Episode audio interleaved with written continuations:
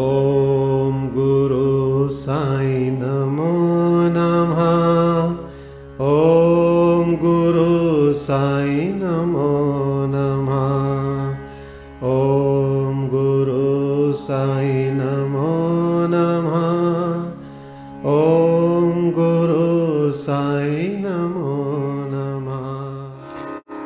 ओम श्री अनंत कोटि ब्रह्मांड नायक राजाधिराज योगिराज पार ब्रह्म, श्री सच्चिदानंद समर सदगुरु, साईनाथ महाराज की जय हो। हे साईं, हे बाबा, आज आपके आशीर्वाद से श्री साईं सचरित्र का अध्याय 18 एवं 19 का अध्ययन होगा। हे प्रभु, हे गुरुवर, सभी श्रोताओं को, सभी भक्तों को इस पाठ का लाभ हो, ये अध्याय उनके चित्त में उतरे। आइए, अब हम शुरू करते हैं अध्याय 18 एवं 19 श्री हिमाट पंत पर बाबा की कृपा कैसे हुई? श्री साठे और श्रीमती देशमुख की कथा, उत्तम विचारों को प्रोत्साहन, उपदेश में नवीनता, निंदा संबंधी उपदेश और परिश्रम के लिए मजदूरी। ब्रह्म ज्ञान हेतु लालायित एक धनी व्यक्ति के साथ बाबा ने किस प्रकार व्यवहार किया? इसका वर्णन हेमाड पंत ने गत दो अध्यायों में किया है। अब हेमाडपंत पर किस प्रकार बाबा ने अनुग्रह कर उत्तम विचारों को प्रोत्साहन देकर उन्हें फलीभूत किया तथा आत्मोन्नति व परिश्रम के प्रतिफल के संबंध में किस प्रकार उपदेश किए, इनका इन दो अध्यायों में वर्णन किया गया। पूर्व विषय। यह विदित ही है कि सदगुरु पहले अपने शिष्य की योग्यता पर विशेष ध्यान देते हैं। उनके चित्त को किंचित मात्र भी डावाडोल ना कर वे उपयुक्त उपदेश देकर उन्हें आत्मानुभूति की ओर प्रेरित करते हैं। इस संबंध में कुछ लोगों का विचार है कि जो शिक्षा या उपदेश सदगुरु द्वारा प्राप्त हो, उसे अन्य लोगों में प्रसारित ना करना चाहिए। उनकी ऐसी भी धारणा है कि उसे प्रकट कर देने से उसका महत्व घट जाता है। यथार्थ में वह, यथार्थ में यह दृष्टिकोण संकुचित है, सदगुरु तो वर्षा ऋतु के मेघ सदृश्य हैं, जो सर्वत्र एक समान बरसते हैं। अर्थात वे अपने अमृत तुल्य उपदेशों को विस्तृत क्षेत्रों में प्रसारित करते हैं। प्रथमता उनके सारांश को ग्रहण कर आत्मसात कर ले और फिर संकीर्णता से रहित होकर अन्य लोगों में प्रचार करें। यह नियम जागृत और स्वप्न दोनों अवस्थाओं में प्राप्त उपदेशों के लिए है।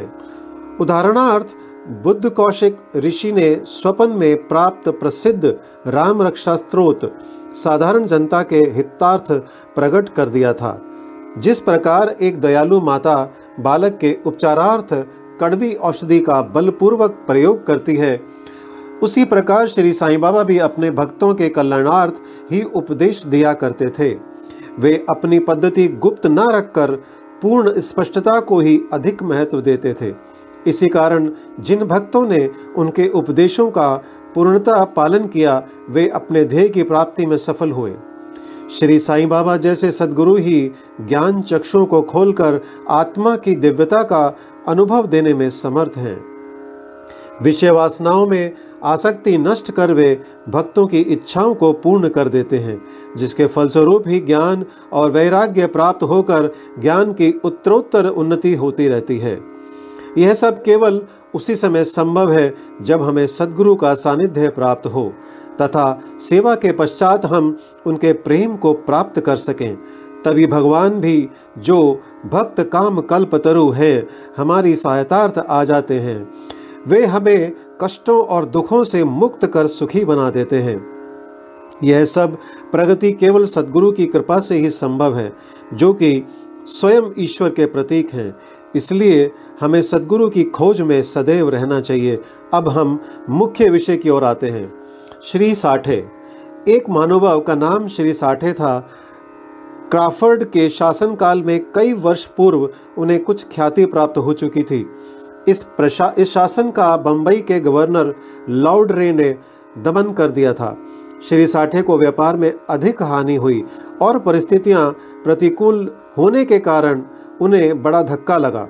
वे अत्यंत दुखित और निराश हो गए और अशांत होकर, होने के कारण घर छोड़कर किसी एकांत स्थान में वास करने का विचार करने लगे।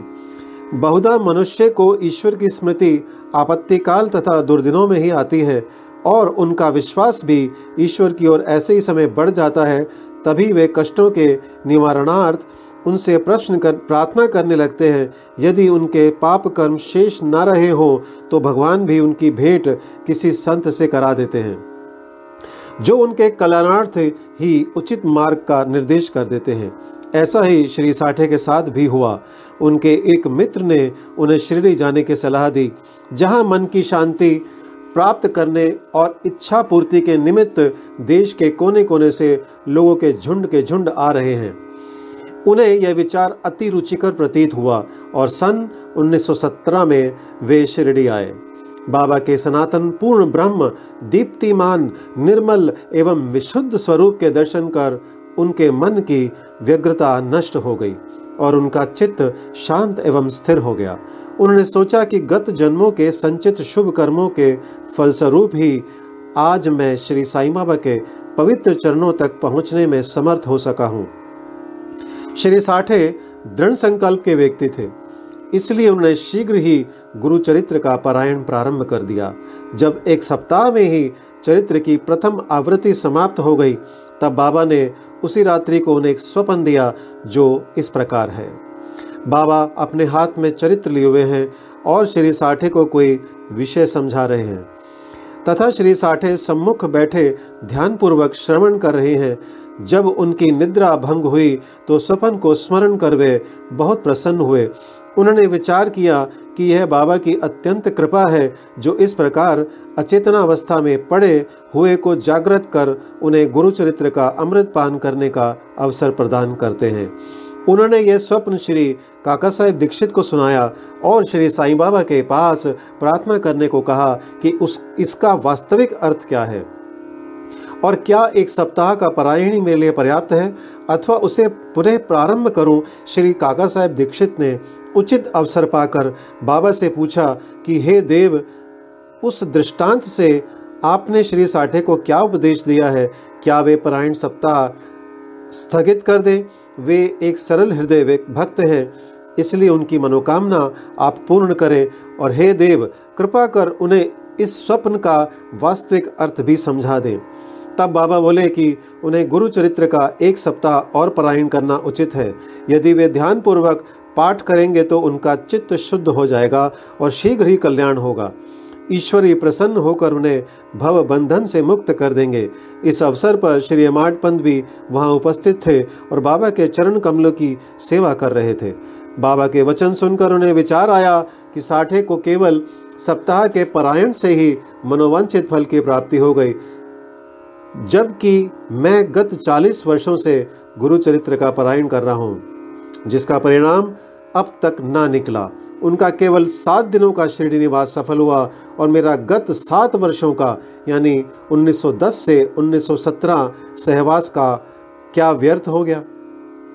चातक पक्षी के समान मैं सदा उस कृपा घन की राह देखा करता हूँ, जो मेरे ऊपर अमृत वर्षण करे। वे कब मुझे अपने उपदेश देने की कृपा करेंगे?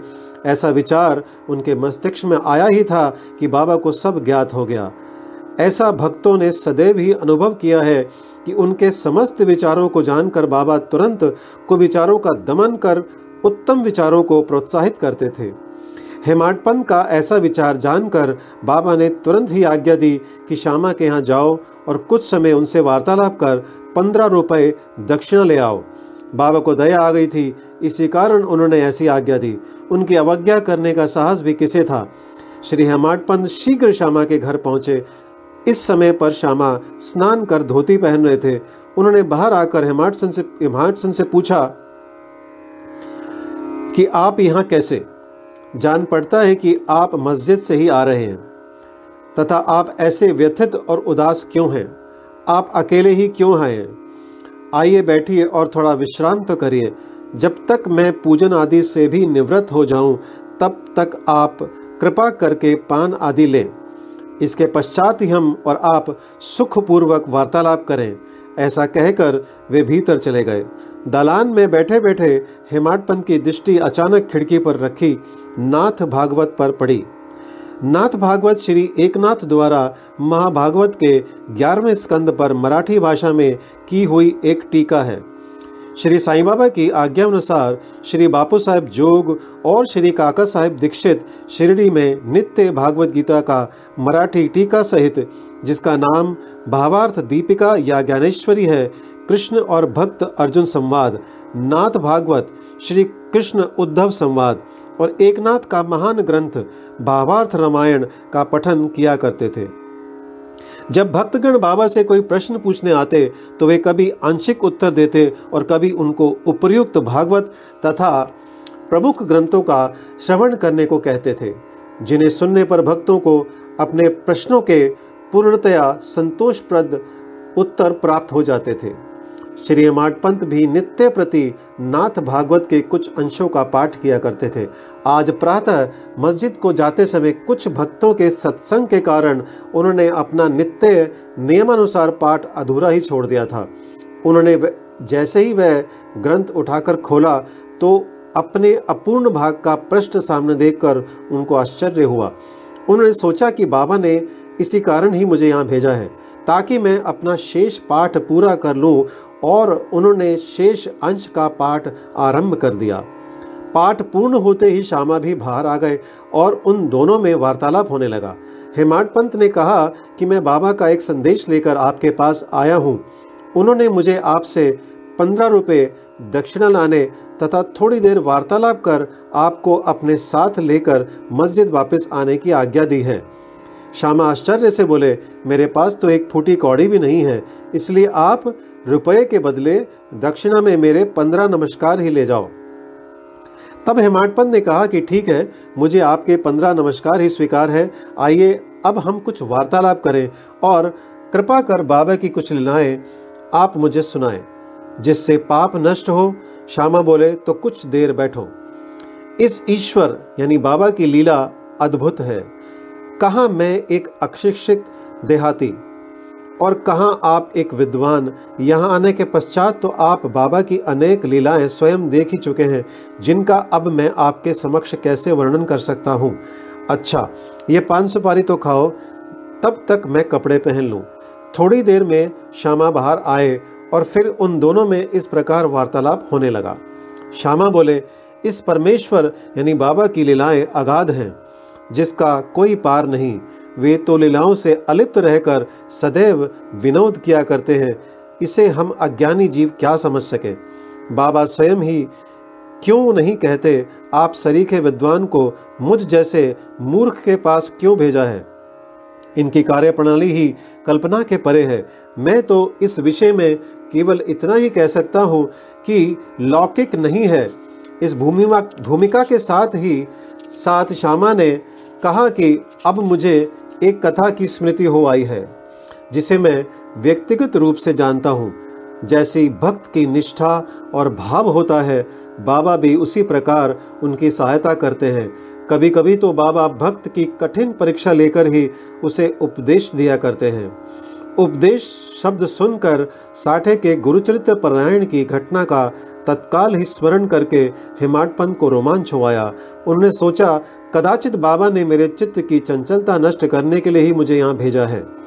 फिर भी वे अपने विचार प्रकट ना कर श्यामा की कथा को ध्यानपूर्वक सुनने लगे।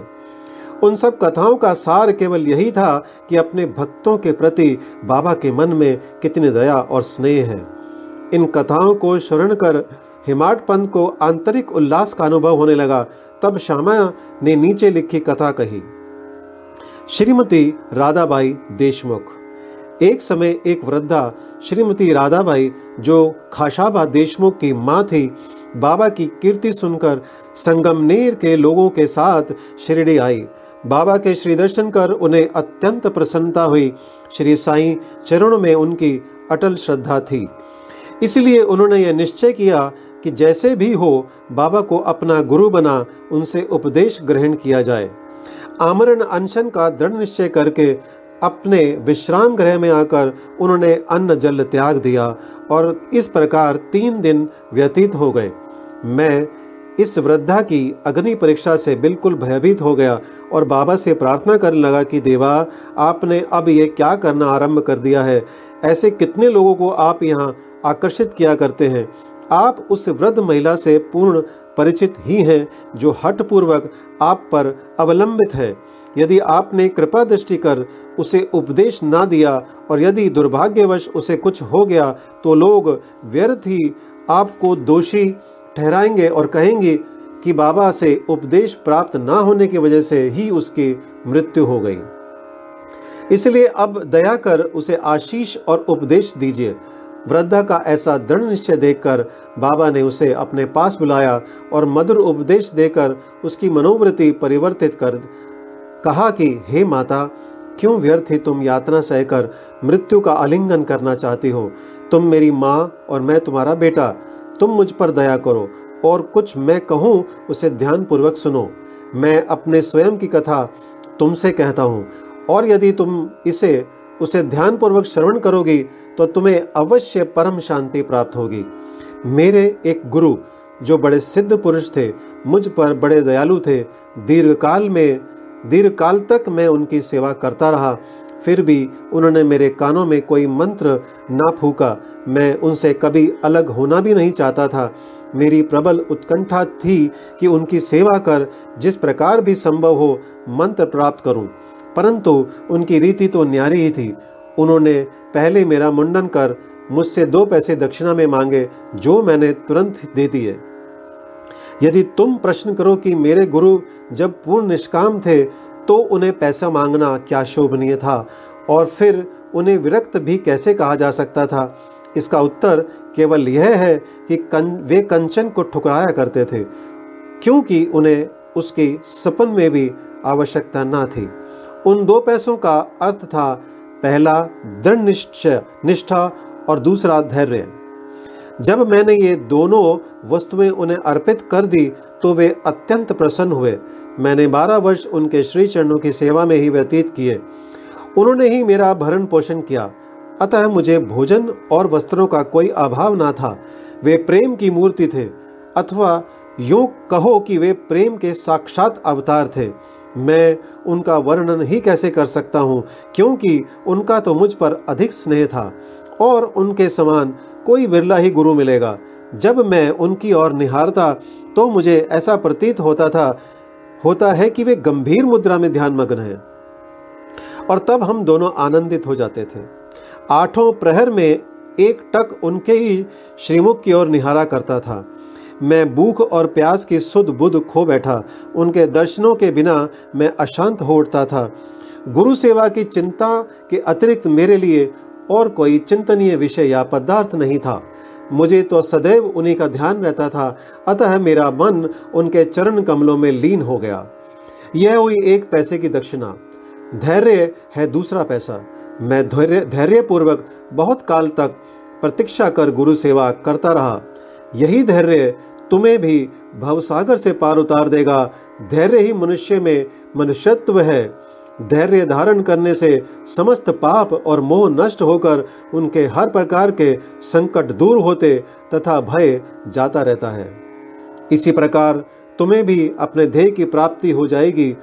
धैर्य तो गुणों की खान है। खान वह उत्तम विचारों की जननी है। निष्ठा और धैर्य दो जुड़वा बहनों के समान ही हैं। जिनमें परस्पर प्रगाढ़ प्रेम है। मेरे गुरु मुझसे किसी वस्तु की आकांक्षा ना रखते थे। उन्होंने कभी मेरी उपेक्षा ना की। वरन सदैव रक्षा करते रहे।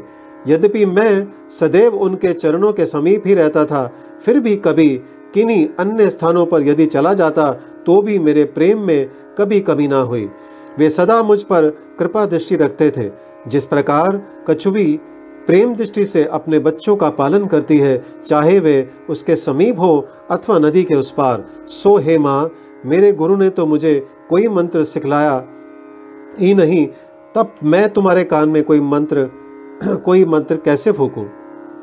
केवल इतना ही ध्यान रखो कि गुरु की भी कछुए के समान ही प्रेम दृष्टि से हमें संतोष प्राप्त होता है।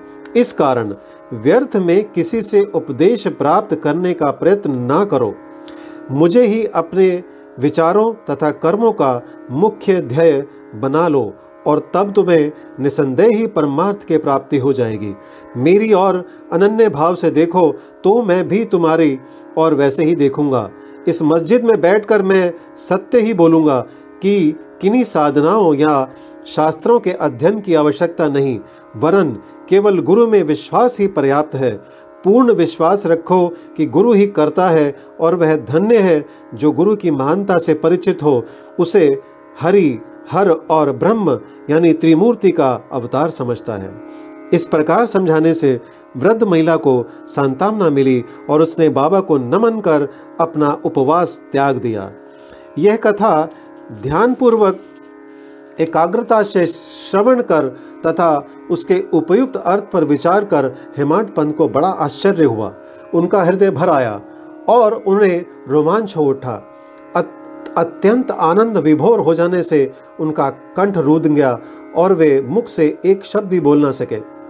उनकी ऐसी स्थिति देख श्यामा ने पूछा कि आप ऐसे स्तब्ध क्यों हो गए? बात क्या है? बाबा की तो इस प्रकार की लीलाएँ अगणित हैं। जिनका वर्णन मैं किस मुख से करूँ? ठीक उसी समय मस्जिद में घंटा नाद होने लगा, जो कि मध्यान्ह पूजन तथा आरती के आरंभ का धोतक था। तब श्यामा और हेमांत पंत भी शीघ्र ही मस्जिद को चले। बापू साहब जोग ने पूजन आरंभ कर दिया था।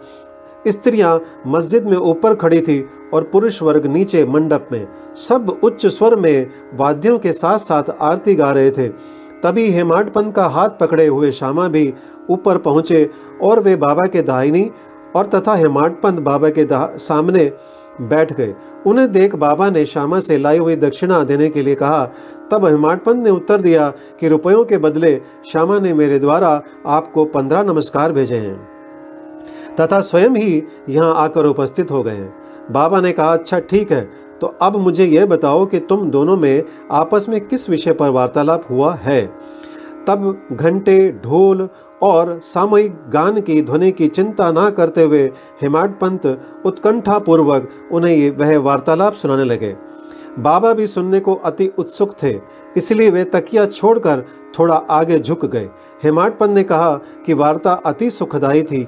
विशेषकर उस वृद्ध महिला की कथा तो ऐसी अद्भुत थी कि जिसे शरण कर मुझे तुरंत ही विचार आया कि आपकी लीलाएँ अगाध हैं और इस कथा की ही ओट में आपने मुझ पर विशेष कृपा की है। तब बाबा ने कहा, वह तो बहुत ही आश्चर्यपूर्ण है।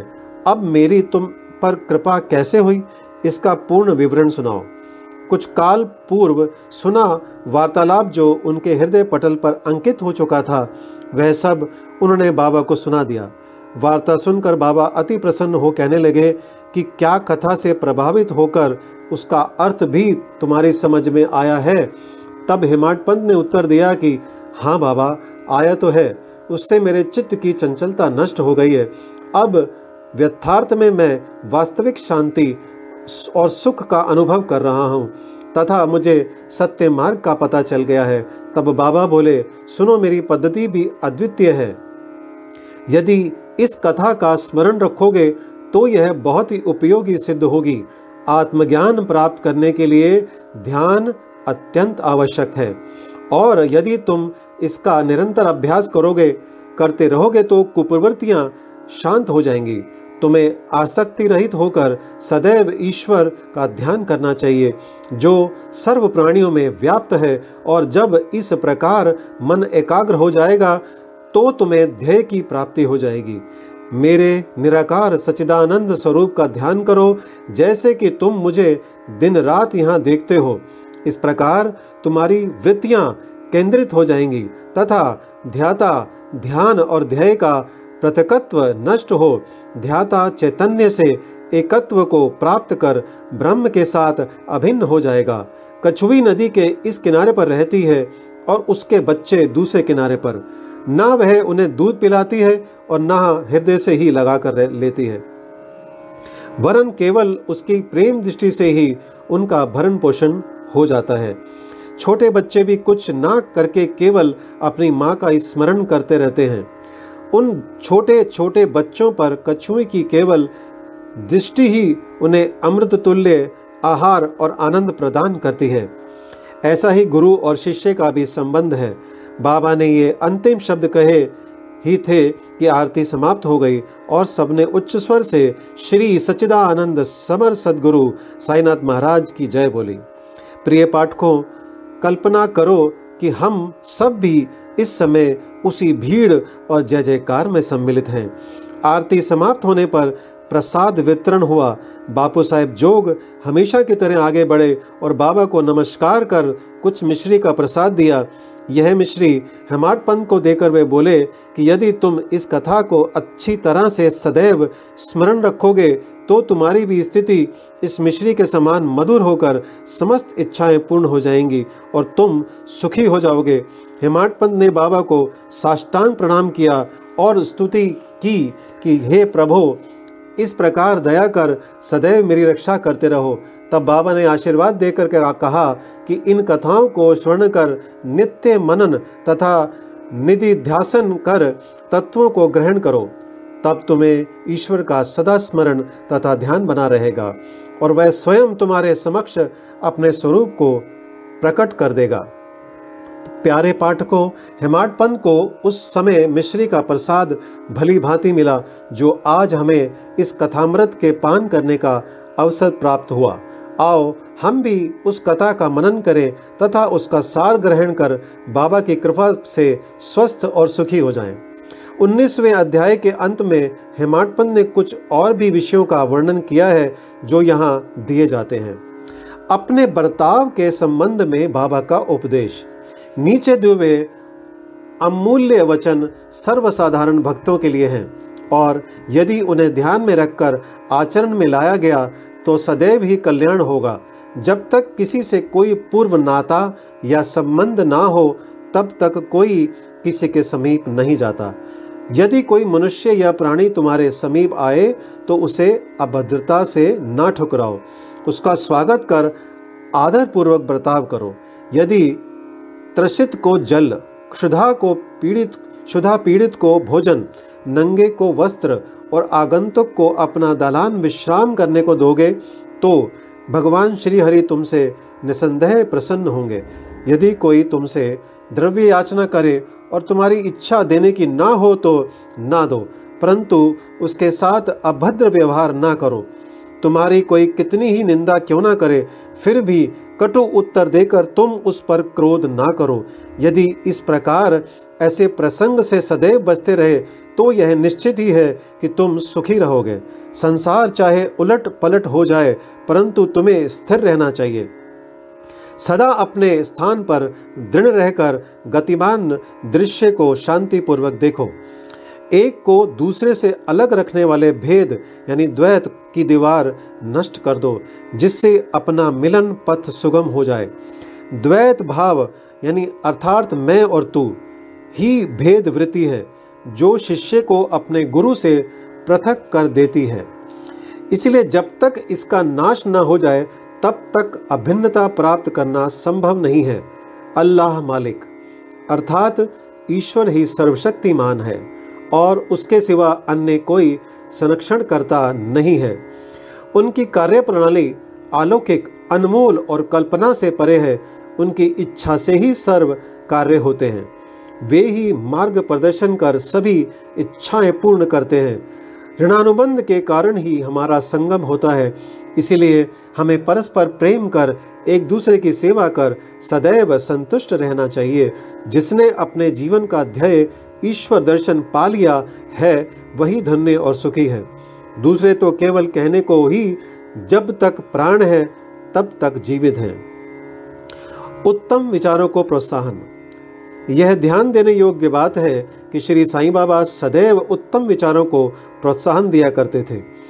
इसलिए यदि हम प्रेम और भक्ति पूर्वक अनन्य भाव से उनकी शरण जाएँ तो हमें अनुभव हो जाएगा कि वे अनेक अवसरों पर हमें किस प्रकार सहायता पहुंचाते हैं। किसी संत का कथन है कि यदि प्रातःकाल तुम्हारे हृदय में कोई उत्तम विचार उत्पन्न हो और यदि तुम उसका स्मरण दिन भर करो तो वह तुम्हारा विवेक अत्यंत विकसित और चित्त प्रसन्न कर देगा। हेमाड पंत भी इसका अनुभव करना चाहते थे। इसलिए इस पवित्र शिरडी भूमि पर अगले गुरुवार के समूचे दिन नाम स्मरण और कीर्तन में ही व्यतीत करूँ ऐसा विचार कर वे सो रहे थे। दूसरे दिन प्रातःकाल उठने पर उन्हें सहज ही राम नाम का स्मरण हो आया, जिससे वे प्रसन्न हुए और नित्य कर्म समाप्त कर कुछ पुष्प लेकर बाबा के दर्शन करने को गए। जब वे दीक्षित का वाड़ा पार कर बूटीवाड़े के समीप से जा रहे थे तो उन्हें एक मधुर भजन की ध्वनि जो मस्जिद की ओर से आ रही थी, सुनाई पड़ी। एक नाथ का यह भजन औरंगाबाद कर मधुर लय पूर्वक बाबा के समक्ष गा रहे थे। गुरु कृपा अंजन पायो मेरे भाई, राम बिना कुछ मानत नाही। अंदर रामा, बाहर रामा, सपने में देखत सीता राम गुरु जागत रामा, सोवत रामा, जहाँ देखे वहीं पूर्ण कामा। गुरु एका जनार्दनी अनुभव नीका, जहाँ देखे वहाँ राम सरीखा। यानी, भजन अनेकों हैं, परंतु विशेषकर यह भजन ही क्यों औरंगाबाद कर ने चुना? क्या यह बाबा द्वारा ही संयोजित विचित्र अनुरूपता नहीं है, और क्या यह हेमाडपंथ के पिछले दिन अखंड राम नाम स्मरण के संकल्प को प्रोत्साहन देना नहीं है? सभी संतों का इस संबंध में एक ही मत है और सभी राम नाम के जाप को प्रभावकारी तथा भक्त की इच्छा पूर्ति और सभी कष्टों से छुटकारा पाने के लिए इसे एक अमोद उपाय बतलाते हैं। निंदा संबंधी उपदेश। उपदेश देने के लिए किसी विशेष समय या स्थान की प्रतीक्षा न कर बाबा यथा योग्य समय पर ही स्वतंत्रता पूर्वक उपदेश दिया करते थे। एक बार एक भक्त ने बाबा की अनुपस्थिति में दूसरे लोगों के सम्मुख किसी को अपशब्द कहे। गुणों की उपेक्षा कर उसने अपने भाई के दोषारोपण में इतने बुरे कटु वाक्यों का प्रयोग किया कि सुनने वाले को भी उसके प्रति घृणा होने लगी। बहुधा देखने में आता है कि लोग व्यर्थ ही दूसरों की निंदा कर झगड़ा और बुराइयाँ उत्पन्न करते हैं। संत तो निंदा को दूसरी ही दृष्टि से देखा करते हैं।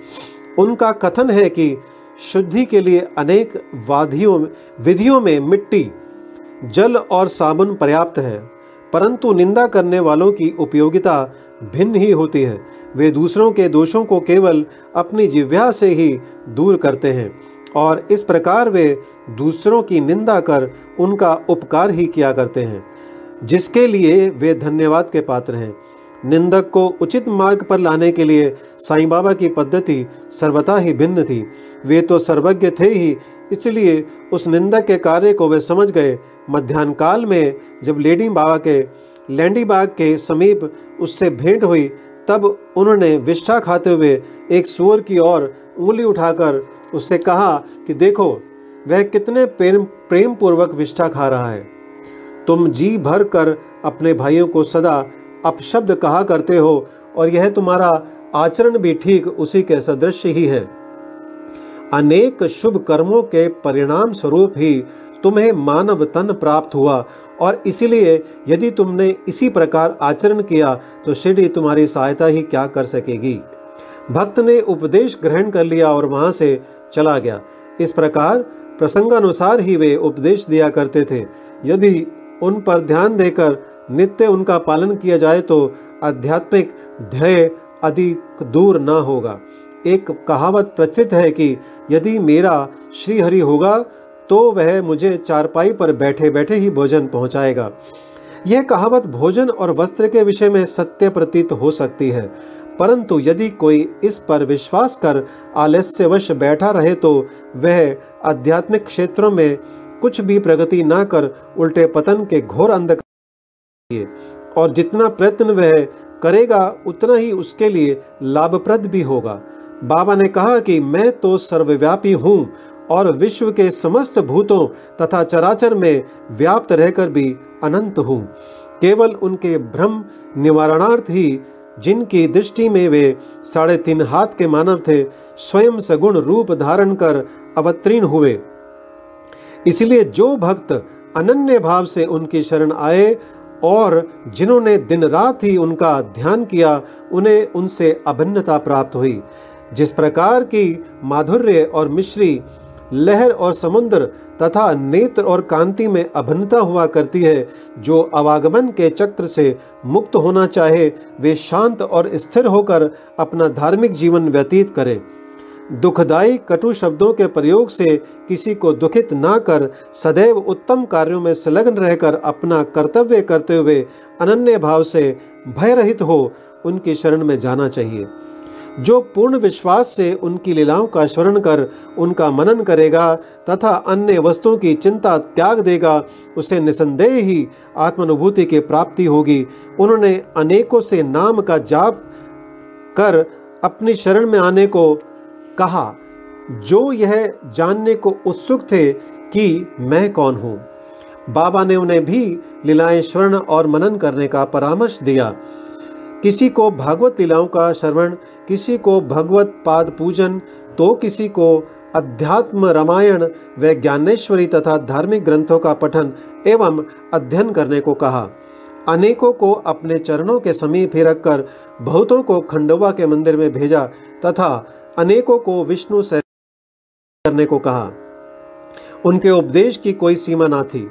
उन्होंने किन्हीं को प्रत्यक्ष और बहुतों को स्वप्न में दृष्टांत दिए।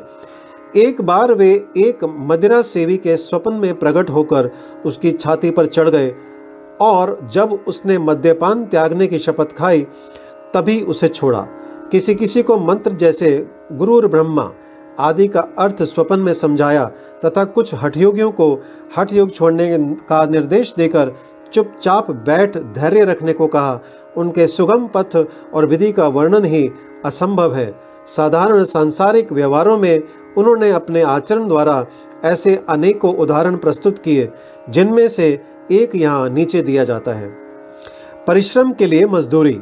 एक दिन बाबा ने राधा कृष्ण माई के घर के समीप आकर एक सीढ़ी लाने को कहा। तब एक भक्त सीढ़ी ले आया और उनके बतलाए अनुसार वामन गोंदकर के घर पर उसे लगाया। वे उनके घर पर चढ़कर गए और राधा कृष्ण माई के छप्पर पर से होकर दूसरे छोर से नीचे उतर आए। इसका अर्थ किसी को समझ में ना आया।